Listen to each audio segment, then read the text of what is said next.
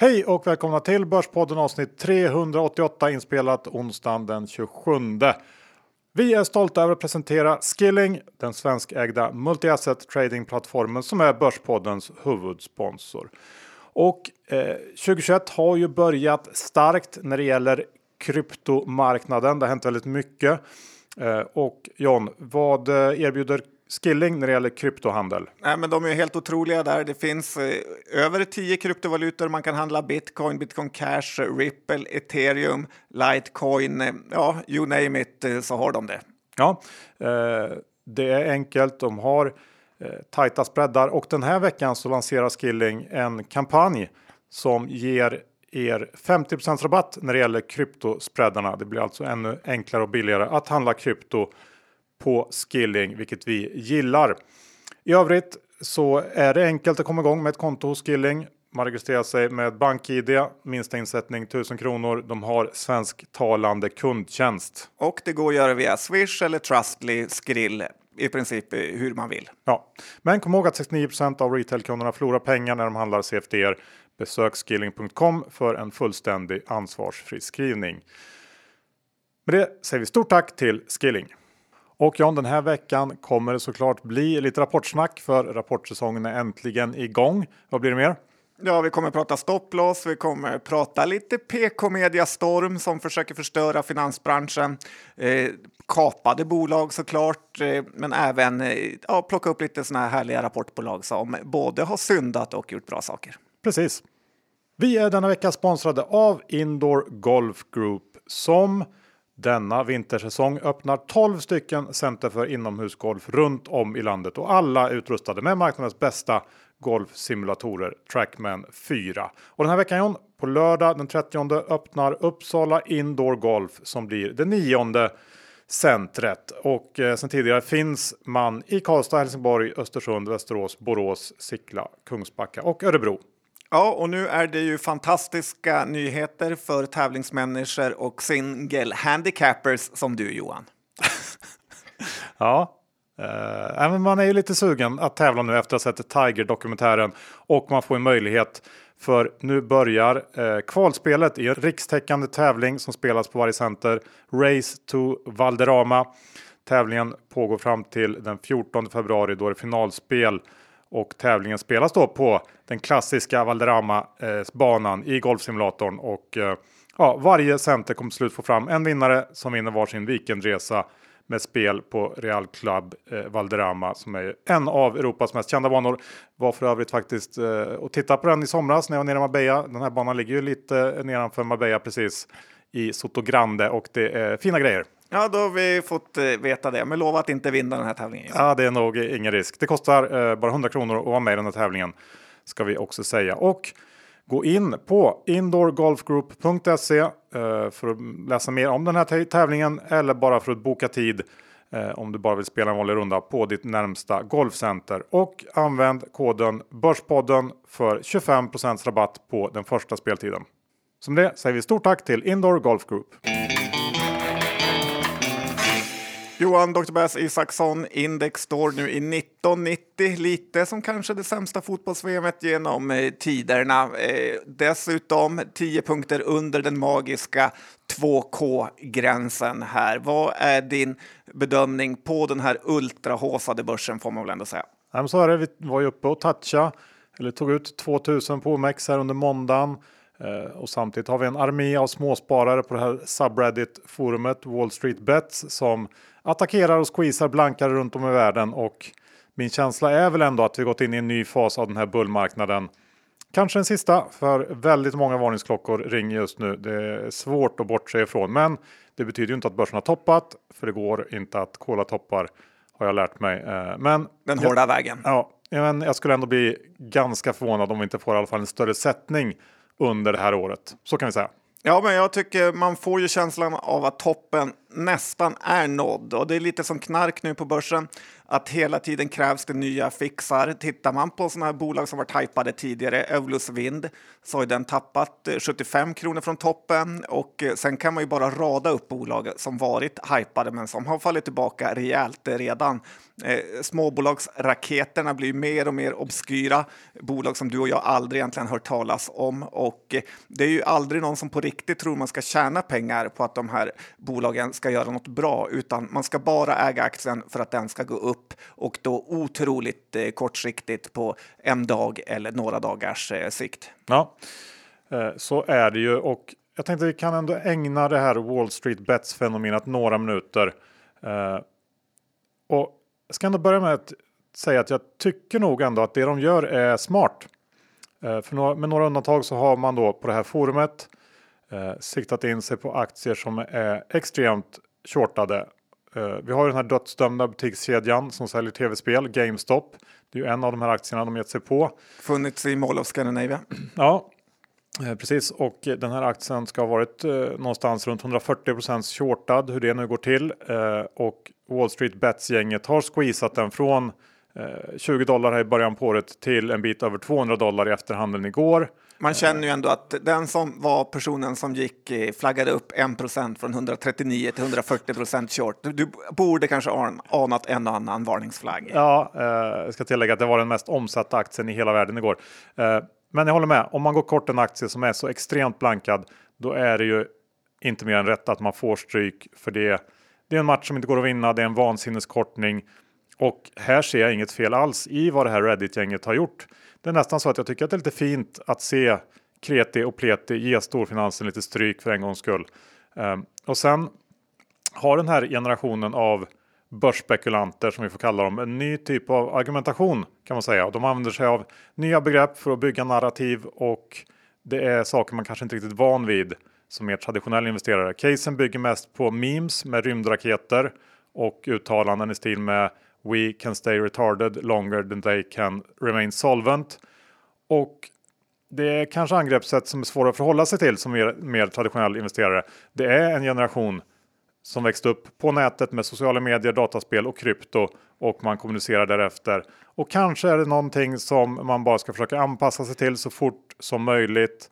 Eh, en utveckling som är på något sätt oundviklig kanske efter de senaste årens enormt snabba utveckling där Robin Hood och liknande aktörer också stoppat en handelsterminal i, i var mans hand. Ja, lite spännande att med sig folklivsforskaren Johan Isaksson eh, här, så att, eh, tack för det får vi höra. Och eh, det som känns som att ha dragit igång oss i Sverige här och, och eh, vakna upp inför det här fenomenet är ju vilken makt de fick när de eh, kapade Nokia då och körde upp den 15 procent.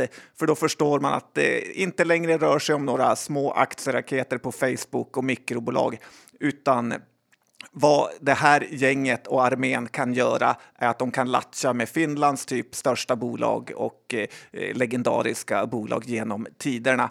Och som Peter Benson sa och som när han citerade Soros att eh, ser man en bubbla så spring mot den och därför tänkte jag ta upp eh, några bolag här som också har möjlighet att bli kapade av eh, Reddit och de andra forumens raketjägare. Jag hoppas att det är något av mina, för det är ju liksom, det är kanske den största vinsten man kan, man kan få just nu på börsen, att ens bolag blir kapat. Ja, det är ju hundra gånger bättre än ett bud kan man väl säga, vilket är lite konstigt. Men har du några gissningar på bolagen jag tänker ta upp? För de måste ha lite sån här anknytning som gör att de kan få upp ögonen för dem. Ja, jag vet inte, det, det är lite svårt i Sverige för det finns ju inga bolag som är lika kortade som i USA. Men jag vet inte, Fingerprint är ju att man tänker på kanske. Ja, här har jag inte tagit eh, de kortade bolagen då, utan mer eh, bolag som eh, har anknytning ja, kör, och ja. kan få upp ögonen. Ja. Och då har vi då Swedish Match, att det här gänget får syn på eh, Syn i olika diskar och får för sig att det ska ta över eh, eh, världen. Och då nosar upp Swedish Match och kör den kursen till eh, skyarna. Eh, den andra utmanaren, lite mer longshot Johan, är ju du tyckte, Saab. Du tyckte inte att Swedish Match var longshot? Nej, inte nej. var mot för okay. vad jag kommer till. Ja, den andra utmanaren, Saab då, ja. är att de får för sig på något sätt att Saab-bilar ska börja tillverkas igen och ska bli den nya Tesla. Eh, Elon Musk kommer kanske syna sin Saab-bil och då dubblas kursen inom två timmar. Ja, ja visst. Det tredje då är ju att eh, någon typ av kändis eller liknande eh, fångas upp i en sån här Thulebarnvagn eller cykelstol och eh, då exploderar den aktiekursen. Ett eh, bra sajsat bolag för att bli kapat. Ja, okej. Okay. Ja, nej, men visst. Eh, tycker inte att någon av dem var klockrena, men eh, vem vet? Eh, ska vi gå över till eh, PK Media stormen John? Ja, men den är lite rolig faktiskt och eh, det har ju varit då en storm kring Affärsvärldens näst senaste nummer som handlade om Ilja Bataljan och eh, hans affärer. Eh, då framsidan hade det eh, omslaget där det stod Ilja forever. Eh, lite sådär desannig rubrik och eh, ganska kul i en annars, annars eh, ganska torr finansvärld. Ingen i finansbranschen tyckte det var så konstigt, men DNs ledarredaktion kunde inte låta bli att bli sårade, trots att det har precis ingenting med dem att göra eller något i deras område att göra. De var äcklade av omslaget och eh, fick flera hundra likes på Twitter och massa hatkommentarer om hur vidriga affärsvärlden var. Och det är sånt, precis sånt här som gör att man inte tål den vanliga världen där folk letar efter saker att bli kränkta över när det bara var en liten catchy rubrik. Om DN ville såra affärsvärlden på riktigt så skulle de kanske kontra med en rubrik som var CD on forever som nu står i 640 kronor när de säljer ekaren på 160 i november. Det är sånt som sårar på riktigt Johan. Ja, möjligtvis. Eh, men jag håller med dig där. Eh, känns eh, lite småsint av det. Men eh, vi går över till det här med stopp loss. Eh, är det någonting som du eh, använder dig av? Eh, faktiskt inte så mycket faktiskt, men ändå något man ska respektera och då och då behöver man använda sig av det så man inte eh, förlorar allt. Men det är ju, har man lärt sig med åren, att det är väldigt, väldigt stor risk att man tar stoppen på botten. Och det är precis vad Sverige har gjort nu. Man panikerade med en massa galna åtgärder precis i slutet av den här pandemin och förmodligen är det helt fel läge, som det så ofta är med stoppar. För jag kan meddela folket där ute att eh, pandemin i princip är över nu. Ni kan vara lugna. Eh, för jag tycker man gör en jättestor tankevurpa när man tänker att hela befolkningen måste vaccinera sig, för så är det inte. Säg, give or take, eller John Onomics som man brukar säga, att eh, när man eller Sverige vaccinerat de här värsta riskgrupperna som kanske består av 10-20 procent av befolkningen så kommer allt vara löst för då kommer sjukhusstormningen helt att upphöra och livet kan återgå till det normala på ganska kort period. I USA är det ju redan tillåtet med 25 i beläggning på NFL-matcherna eh, som visserligen är utomhusarenor. Men världen är på väg tillbaka i rask takt nu och det kommer gå snabbare än vad man tror. Och det är det jag tror man ser på börsen med.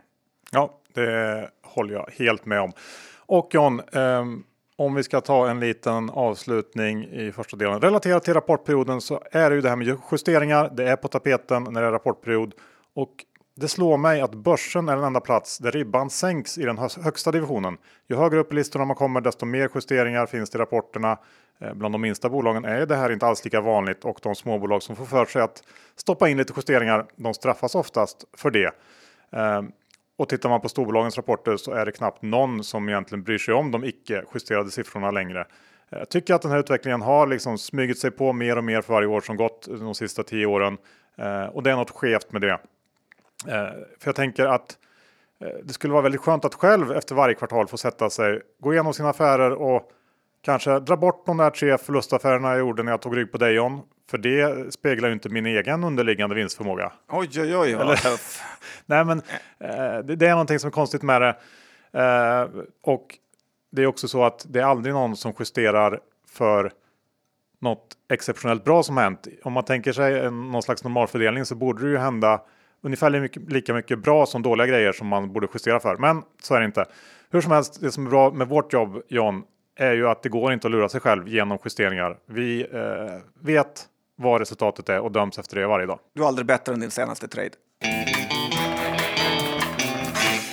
Vi är denna vecka sponsrade av Lendify som för några veckor sedan slutförde sin företrädesemission på 300 miljoner. Den blev rejält övertecknad och det är såklart väldigt goda nyheter för alla Lendify sparare. Ja, det blir ännu tryggare och eh, vi pratar ju ofta om hur bra det är med deras andrahandsmarknad, att man kan sälja av lånen där om man behöver pengarna till något annat. Jag skulle vilja slå ett eh, slag för hur bra det är att om man snabbt vill investera pengarna så kan man köpa lån där. I veckan har jag köpt lån för 150 000 kronor på vårt företagskonto Johan. Eh, jag tycker det är bra att direkt få igång pengarna i arbete. Det är så de ska jobba för en. Man ska inte jobba för pengar. Så är det. Och de här 300 färska miljonerna cementerar Lendifys position som bankutmanare. Det gillar vi. Vill man komma igång som sparare på Lendify går man in på lendify.se Bordspodden. Använder man den länken och stoppar in minst 20 000 kronor som man sedan investerar, då får man 500 kronor extra insatt på sitt konto. Så gör det. Okej okay, John, då kör vi lite rapporter. Jag tänkte kanske börja med att säga att eh, jag ändå är lite överraskad över hur snälla rapportreaktionerna ändå varit så här långt givet hur högt börsen ändå befinner sig. Rapporterna överlag tycker jag varit helt okej, okay, men inte mer än så och jag hade nog trott att eh, ja, ribban skulle ligga lite högre ändå, får jag säga.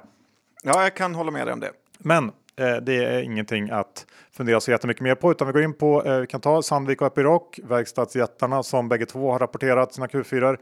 Det var ganska Liknande rapporter får man säga. Stark gruvnäring som drev på efterfrågan och bägge bolagen slog resultatprognoserna med ungefär 15 procent. Eh, Sandvik kom in lite bättre än väntat på orderingångssidan medan Epiroc kom in lite sämre. Men eh, det är nog ingenting man ska läsa in så jättemycket i. Dollar mot vinden märks av men verkar än så länge inte vara något större hinder och Bägge bolagen valde också att ge en liten extra utdelning och det talar väl för att man känner sig rätt konfidenta med läget just nu. Så att om man ska sammanfatta de här två så tycker jag att ehm, ja, Epiroc och Sandvik de levererar på ganska högt ställda förväntningar men de överraskar inte tillräckligt för att eh, i alla fall jag ska hitta bränsle till mer uppgång just nu. Det är två högt värderade aktier som bägge två haft väldigt bra fart på börsen de sista månaderna och det bör ändå vara läge för lite paus här tycker jag. Ja, men det känns mer som att rapporterna har blivit någon typ av icke-händelse. Det rör sig någon procent upp och ner. Men eh, det är inte Q4 som är det viktiga utan framtiden och den vet ingen riktigt eh, något om än så länge. Nej, eh, då kan vi väl gå över till Avanza som var tidigare med sin Q4. Ja, det ska de ha cred för och det var ju en toppenrapport, men den var väl kanske en av de mest väntade rapporterna av alla att den skulle vara bra. Tittar man närmare så är det ju tyvärr valutavinsten som gör den stora skillnaden här och eh, man märker ju det också när man hör hur folk här i Sverige tradar bland annat GameStop, Tesla och allt vad de andra hypade amerikanska aktierna heter. Och Avanza tar här lite fult kan jag tycka, eh, för det hade varit, varit ganska enkelt med en så kallad nettoväxling, men nej, nej. Världens godaste bank som älskar sina sparare tar såna här lite fula Ryanair-avgifter för att maximera vinsten när man då köper och säljer eh, och sen köper och säljer igen så får man inte växla mellanskillnaden då på den här tradingaffären utan man får växla hela beloppen. Och eh, Eh, då blir det såklart eh, väldigt bra för Avanza och rätt eh, så dåligt för spararen. Dessutom som alltid slår mig är ju att ju mer Avanza blir som en vanlig bank med mer och mer tjänster som gör att de liknar en vanlig bank så bör också värderingen gå ner. Eh, dock har det ju pratats lite om att Avanza ska expandera utomlands och där finns det ju verkligen uppsida. Streetviewn här är ju som man säger i USA att eh, Avanza ska ju då kanske börja konkurrera med Nordnet i Norden, men vad jag har hört så har Avanza större planer än så och kanske är på väg mot eh, till exempel Tyskland som då är en monstermarknad och dessutom väldigt omogen då inga tyskar nästan sparar i aktier. Eh, så här, och kommer man in bra där så kommer man ju ha en lifelong tillväxtresa eh, igen. Så att eh, både lite ros och ris här till Avanza. Men det här med växlingsavgifterna, ja, det borde de skärpa till. Ja, jag håller med om det. Eh, extra fullt blir det när man kör de här kampanjerna med gratis eh, utlandskortage, ofta på USA-börsen. Eh, men kortaget är ju en droppe i havet jämfört med växlingsavgifterna. Ja, och därför slog de också förväntningarna. Ja, delvis därför, kanske inte bara. Eh, nu går vi över till Byggmax John. Eh, som väntat presterar Byggmax en stark Q4 som krönte ett fantastiskt 2020 för Byggmax som under helåret växte med ungefär 30 procent samtidigt som ebita-resultatet steg med hela 260 procent. Från att först uppfattats som en pandemiförlorare så stod det ganska snabbt klart att Byggmax var en av de största vinnarna på eh, de trender som eh, pandemin förde med sig. Men Q4 i sig tycker inte jag är så jätteintressant. Den stora frågan i Byggmax handlar såklart om att försöka bedöma hur marknaden kommer att se ut framöver. Alla är nog överens om att den här exceptionellt höga efterfrågan under 2020 inte kommer upprepas under 2021. Men frågan är hur mycket lägre den blir eh, under året och bolaget säger själva att de räknar med att marknaden i storlek kommer att vara större än 2019 men mindre än 2020. Det är ett ganska brett intervall eh, och under konfkålet så sa vd också att deras tro är att vi kommer att se ett fortsatt större intresse för hemmet än innan pandemin. Och därmed säger han väl indirekt att pandemin i viss mån fört med sig en, en permanent högre efterfrågan på Byggmax varor. Jag är inte helt övertygad om det. Eh, tror nog ändå att när eh, vaccinet rullas ut och man framförallt kanske kan resa i lite mer normal utsträckning så kommer det synas i Byggmax butiker. Eh, sen ska man inte heller glömma betydelsen av en stark prisutveckling på lägenheter och villor. Det är något som korrelerar bra med efterfrågan på Byggmax. Och ehm, sen eh, har ju också Byggmax Eh, renoverat kan man säga sin balansräkning under året. Den är i väldigt fint skick nu till skillnad från vad det var för ett år sedan och ehm, bolaget öppnar också många nya butiker. Aktien är billig fortfarande. Ehm, så att ehm, det är ehm, såklart redan inprisat att 2021 blir svagare. Kanske eh, för mycket inprisat, jag vet inte. Som du hör så har jag ganska svårt att bestämma mig när det gäller den här aktien. Eh, men jag tror ändå att ett mer normaliserat samhälle ehm, kommer att skapa någon slags motvind för aktien på börsen. Sen är det frågan Eh, exakt hur jobbet det blir. Men jag vet inte, jag har lite svårt eh, att bestämma mig. När det ja, men det såg man att börsen också hade, för aktien handlades ner till 53 under rapportdag och nu är den kring 60 kronors eh, nivån här på bara ett dygn senare.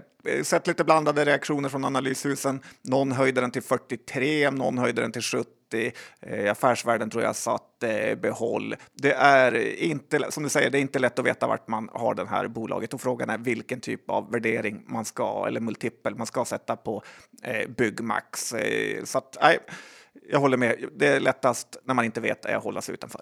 Ja, det blir väl någon slags behåll då om man ska vara bank, bankmanaktig. Ja. ja. Du, eh, Semcon är ett bolag som inte har rapporterat än.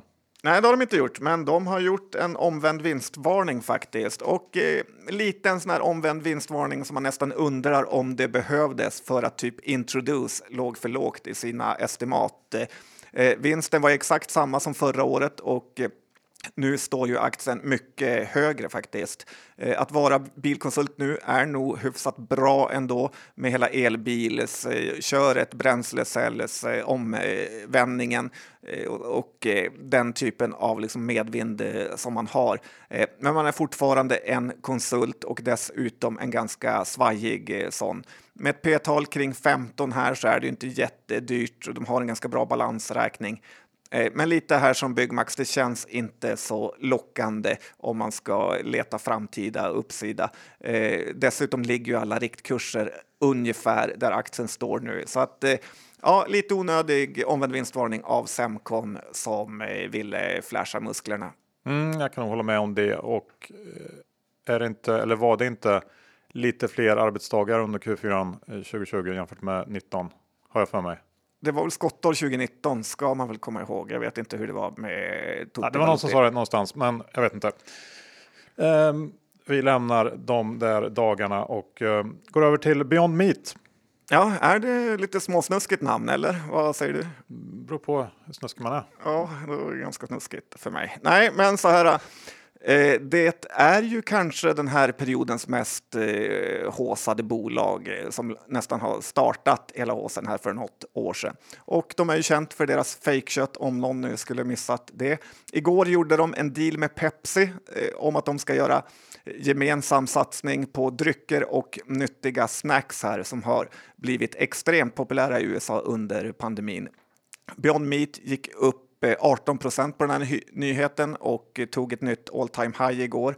Eh, då är det lite kul att Beyond Meat är ju ett sånt här bolag som är så groteskt övervärderat sett till eh, gamla goda tidens värderingar. Då man har inte ett P-tal utan ett price sales-tal på 30. Eh, så att det är inte billigt. Eh, vi har ju Root Fruit här i Sverige som inte riktigt har fått den här, varit med på den håsen kan man ju säga. Men de kanske borde tänka också på att göra något nyttigare alternativ här för att få fart på tillväxten eller skaffa sig ett eh, samarbete med en större partner. Ja, det är ingenting för mig. Däremot. Ett Nyttiga bolag, chips eller? Nej, inget av dem. Men ett bolag som jag tycker kanske förtjänar lite mer som jag tror kan vara en vinnare i år. Det är ju Autoliv som rapporterade igår. Kom med en stark avslutning på året, men det som kanske framförallt, framförallt gladde börsen var väl en ganska stark guidning för 2021. Autoliv guidar för en organisk tillväxt på 20% Väntat var 19. Ingen jätteskillnad kan man ju tycka och en justerad ebit-marginal på ungefär 10% jämfört med väntade 10,2. Men då ska man ha med sig att bolaget samtidigt varnar för att eh, den globala bilproduktionen kan bromsas lite grann av bristen på halvledare här eh, under första halvåret och jag antar att man eh, har tagit med det i beräkningen när man lagt den här guidningen och dessutom så tror jag att bolaget generellt valt att vara lite försiktiga när det gäller guidningen. Vi är i början av året. Det finns många osäkerheter och eh, jag tror att det finns mer att ta av, kanske framförallt på marginalsidan där högre volymer bör kunna bidra eh, till ännu bättre marginal än de här 10 procenten man guidar för. Så i min bok så hör ändå Autoliv till de bättre köpen i verkstadssektorn just nu inför eh, resten av 2021.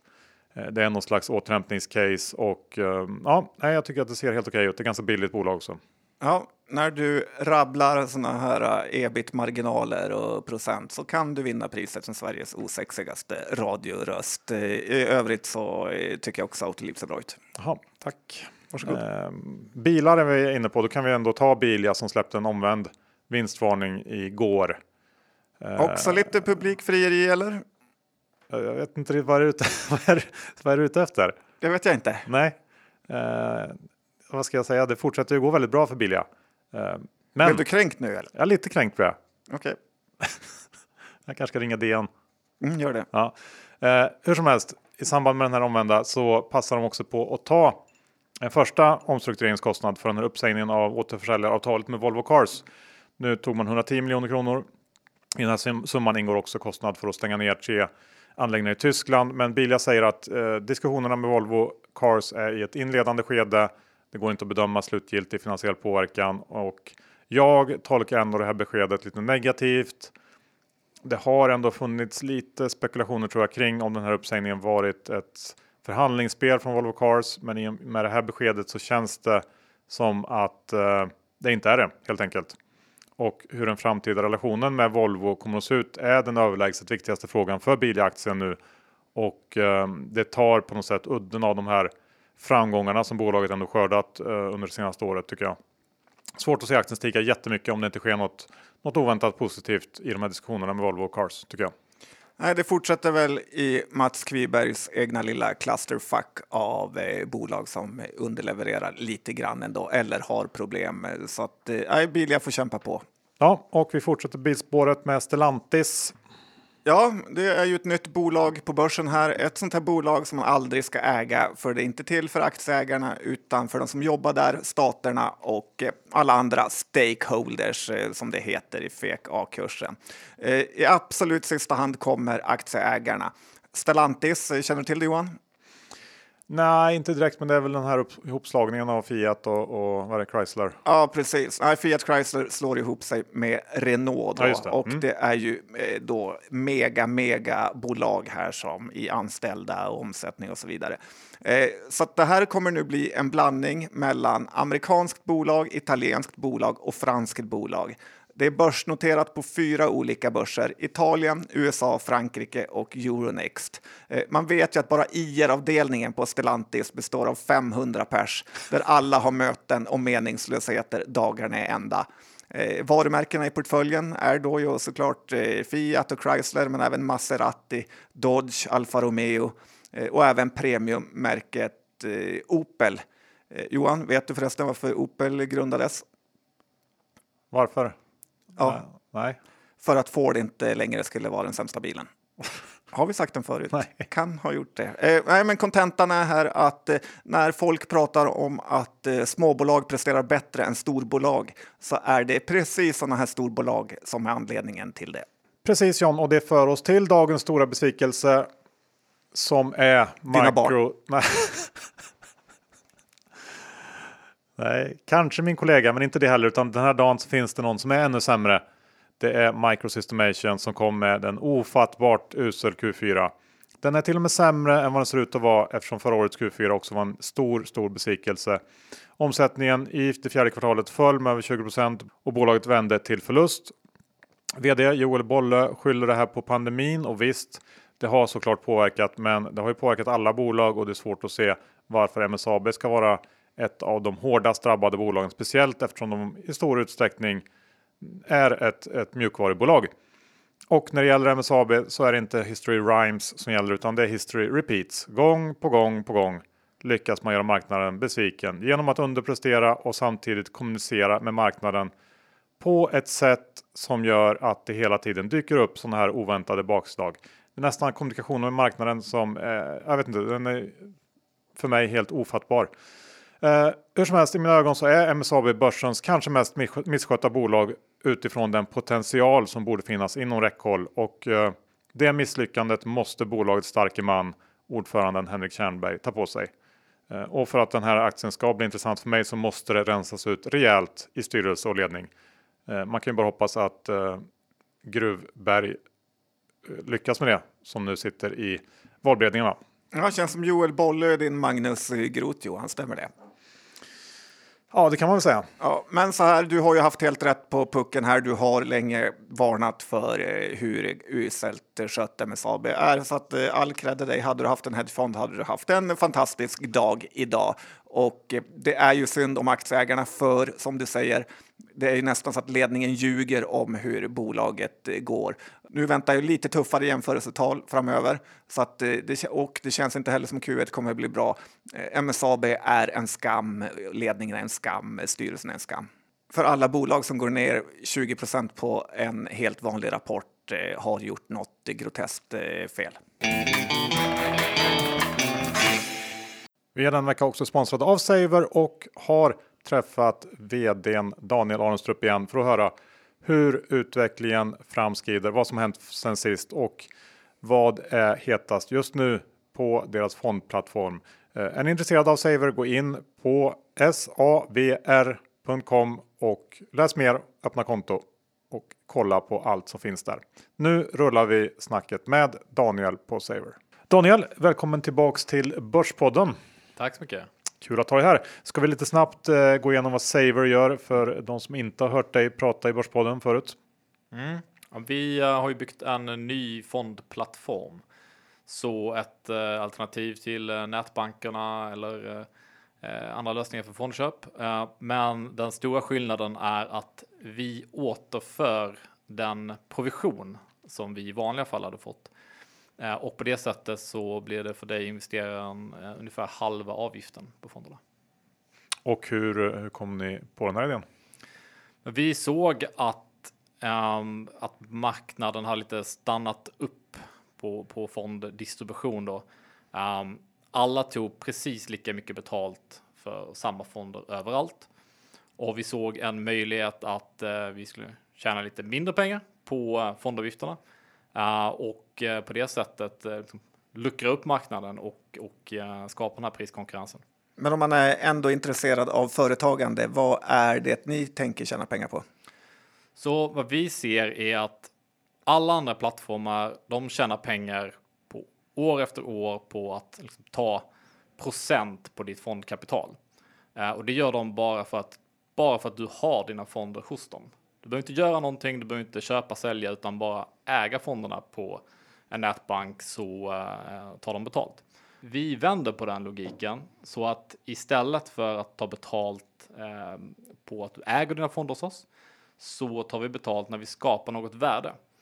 Så att vi bygger olika produkter, tjänster, eh, pensionslösningar, rådgivning, eh, allting som vi skapar något extra värde till dig. Där har vi vår affär istället. Och hur går det för er då? Ni har, man har sett att ni har eh, fått fondsparande för en miljard ungefär. Eh, eh, stämmer det överens med hur ni vill att det ska gå?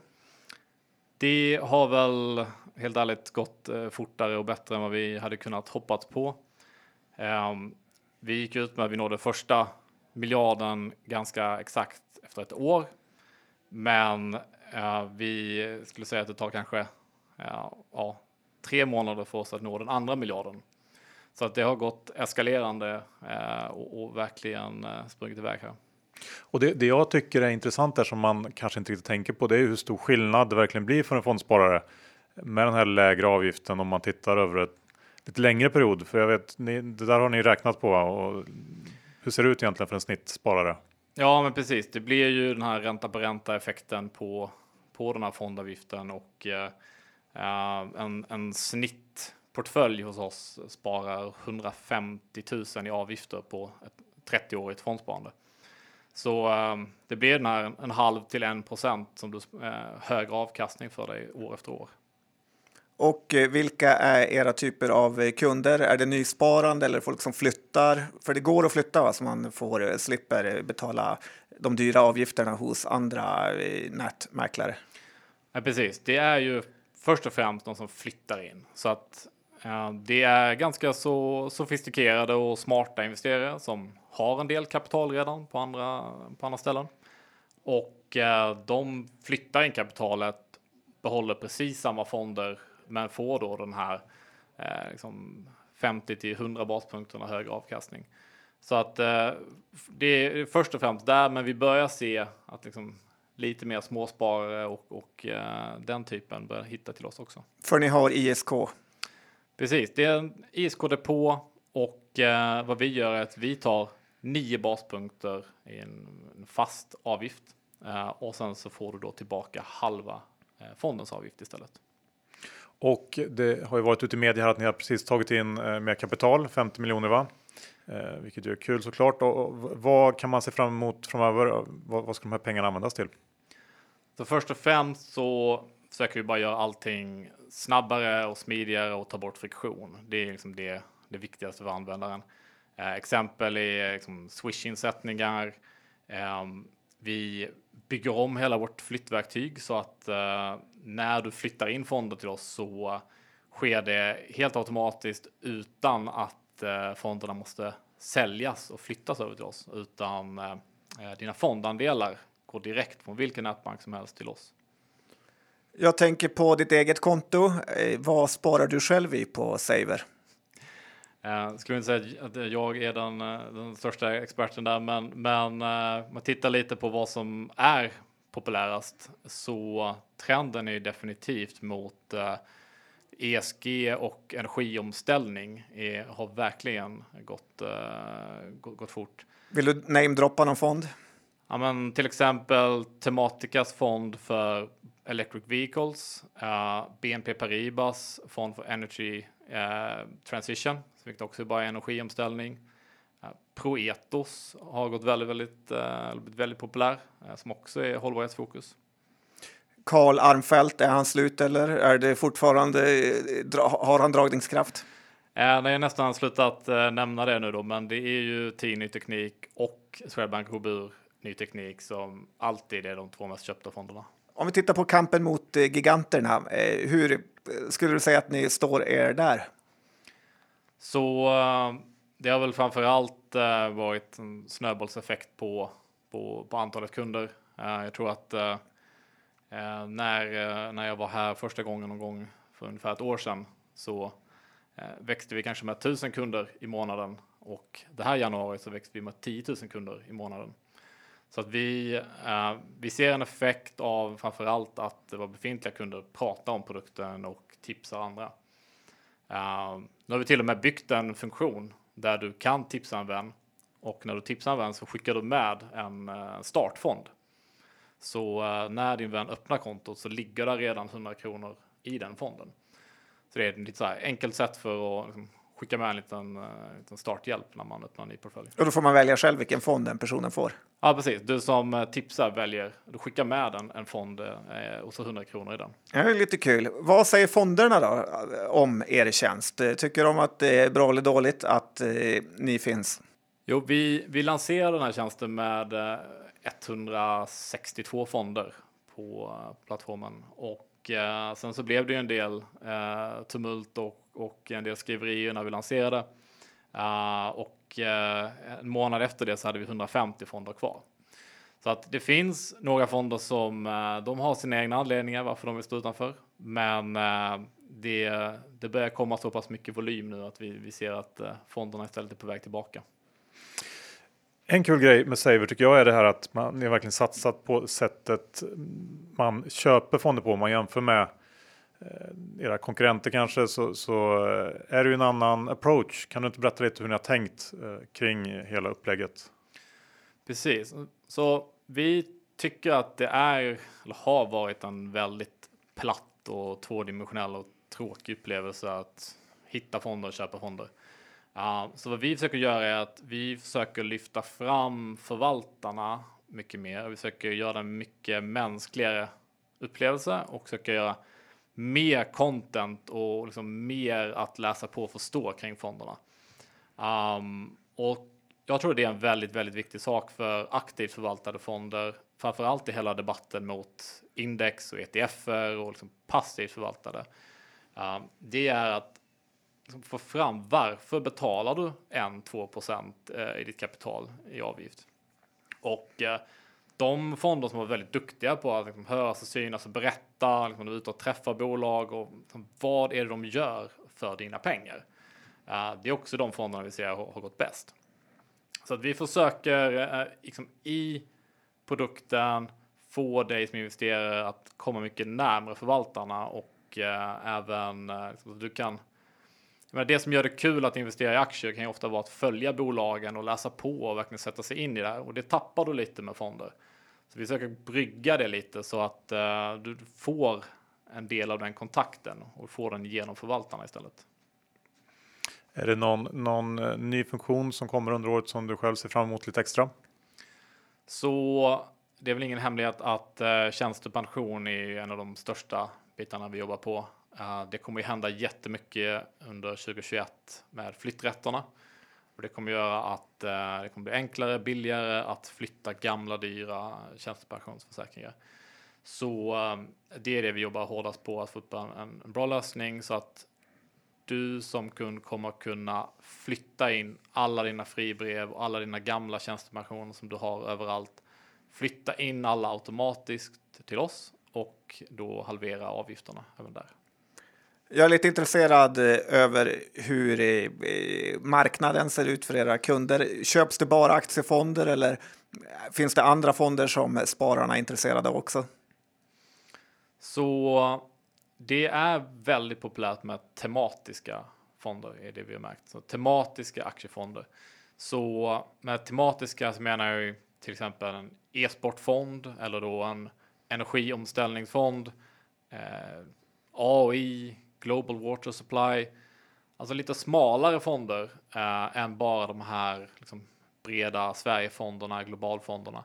Um, så det är verkligen en trend. Och den har pågått i resten av Europa, men vi börjar verkligen se den i, eh, hos oss med.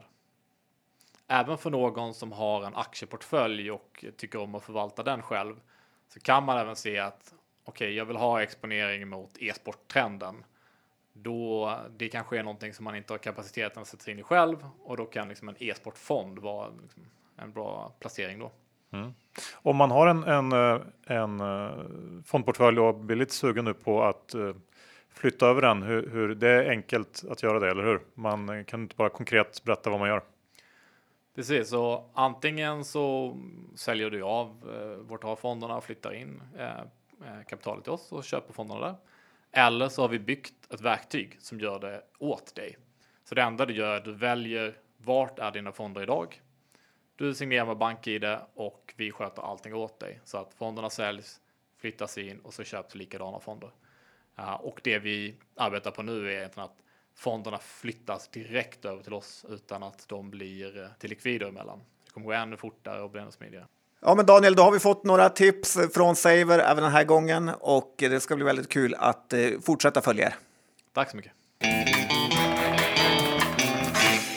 Slut på avsnitt 388. Vi tackar vår huvudsponsor Skilling. Vad ska man göra John? Ja, man ska gå in på skilling.com, öppna ett konto, se om det är något för din egen eh, tradingstrategi. Såklart. Men kom ihåg att det finns risker med CFD trading.